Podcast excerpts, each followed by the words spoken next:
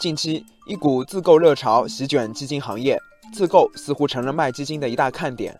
基金的自购主要可以分为两类，一类是基金公司因为定开产品的设置原因，必须要进行一千万元的自购；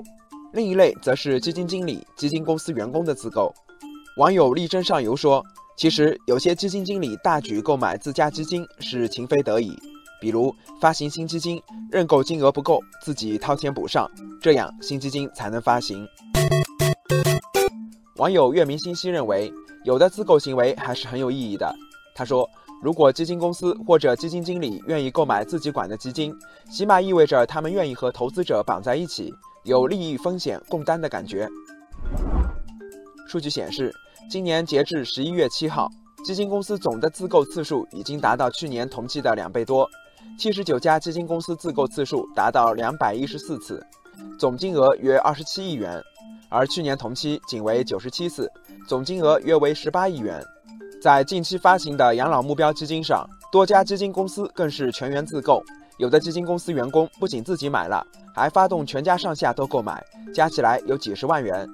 不过，网友大脸猫感到疑惑，他问道：“基金公司员工自掏腰包买份额，确实赚足了眼球，但真的能为投资者财富增值提供有力保障吗？”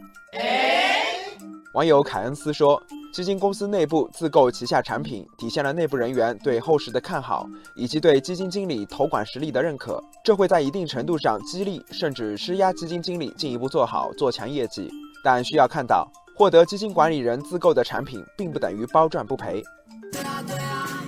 网友小涛说：“去年九月份，我买了只基金，一年多的时间，净值从一元跌到零点五元多，近乎腰斩。基金公司自购人都浮亏了近五百万元。”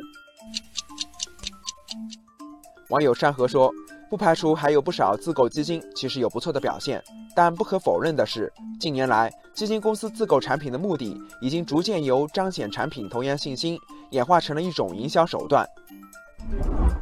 那么，基金公司自购份额，投资者到底要不要跟投呢？”网友张文道说：“投资不能盲目，尤其是对一些利用跟风心理的营销套路，投资者要擦亮眼睛。”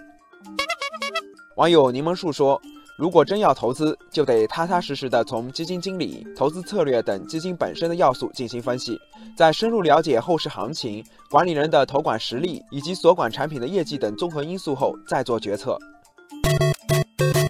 网友和风飘香说：“还是那句话，市场有风险，投资需谨慎。事实证明，基金业绩好坏和是不是自购关系不是很大。”